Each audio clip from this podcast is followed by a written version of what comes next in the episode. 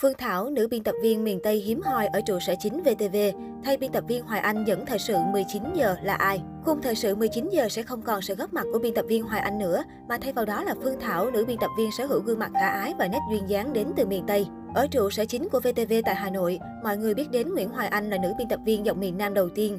Bên cạnh đó, ít ai biết có một nữ biên tập viên đã bắt tiếng từ VTV Cần Thơ, sở hữu chất giọng miền Nam ngọt ngào. Biên tập viên Phương Thảo với gương mặt khả ái, có nét duyên của con gái ở miền Tây, cô luôn nhận được sự yêu mến và ủng hộ của khán giả xem đài. 13 năm gắn bó với truyền hình bằng tình yêu và đam mê. Biên tập viên Phương Thảo sinh năm 1986, cô đã có 13 năm gắn bó với nghề truyền hình với 8 năm làm việc tại VTV Cần Thơ và 5 năm trong ban thời sự tại trụ sở chính VTV tại Hà Nội. Từng thú nhận rằng bản thân yêu nghề mù quáng, nữ biên tập viên chia sẻ, Gắn bó với truyền hình từ ngày còn ngây ngô vụng dại đến lúc này, tôi không nghĩ được rằng mình muốn làm gì khác khi không còn là biên tập viên nữa.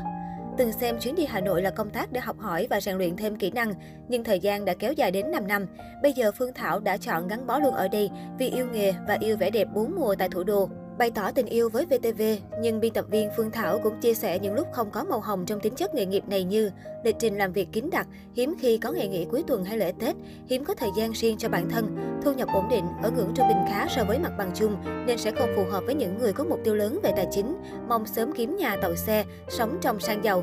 Từ năm ba đại học, cô nhận lời cộng tác với đài truyền hình trong vai trò biên dịch bản tin quốc tế, nắm bắt cơ hội để trau dồi kiến thức ở môi trường chuyên nghiệp đúng chuyên ngành học của bản thân. Từ đó, bằng sự hứng thú và yêu thích, Phương Thảo thử sức với nghề trong nhiều vai trò khác nhau. Bị hoài nghi về năng lực khi luân chuyển qua ban thời tiết. Tháng 4 năm 2021, biên tập viên Phương Thảo theo sự điều động của ban lãnh đạo khiến bản thân cô nhận về hàng loạt nghi ngờ của những người xung quanh về năng lực.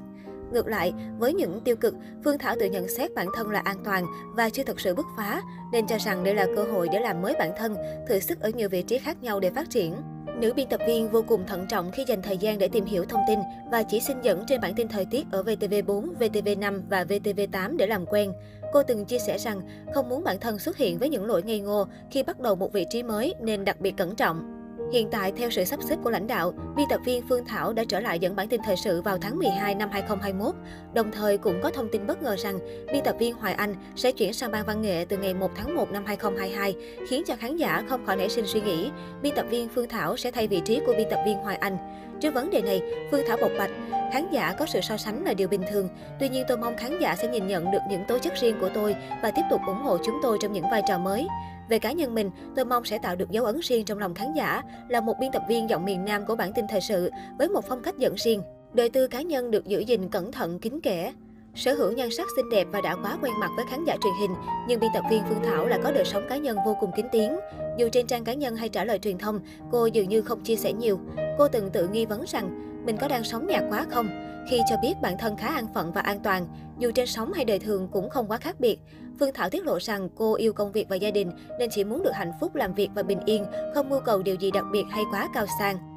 Biên tập viên Phương Thảo không tiết lộ về gia đình của mình, chỉ đăng tải trên trang cá nhân hình ảnh con trai 9 tuổi của cô. Sở hữu nhan sắc tươi tắn và trẻ trung ở tuổi 35, nữ biên tập viên chia sẻ bí quyết cố gắng giữ lối sống lành mạnh, ăn nhiều rau xanh, uống nhiều nước, làm sạch da cẩn thận và vận động thể thao để rèn luyện sức khỏe. Cô có sở thích vô cùng đơn giản khi tiết lộ, chỉ thích đi du lịch trong nước, từ lên rừng hay xuống biển để khám phá được nhiều cảnh sắc của Việt Nam.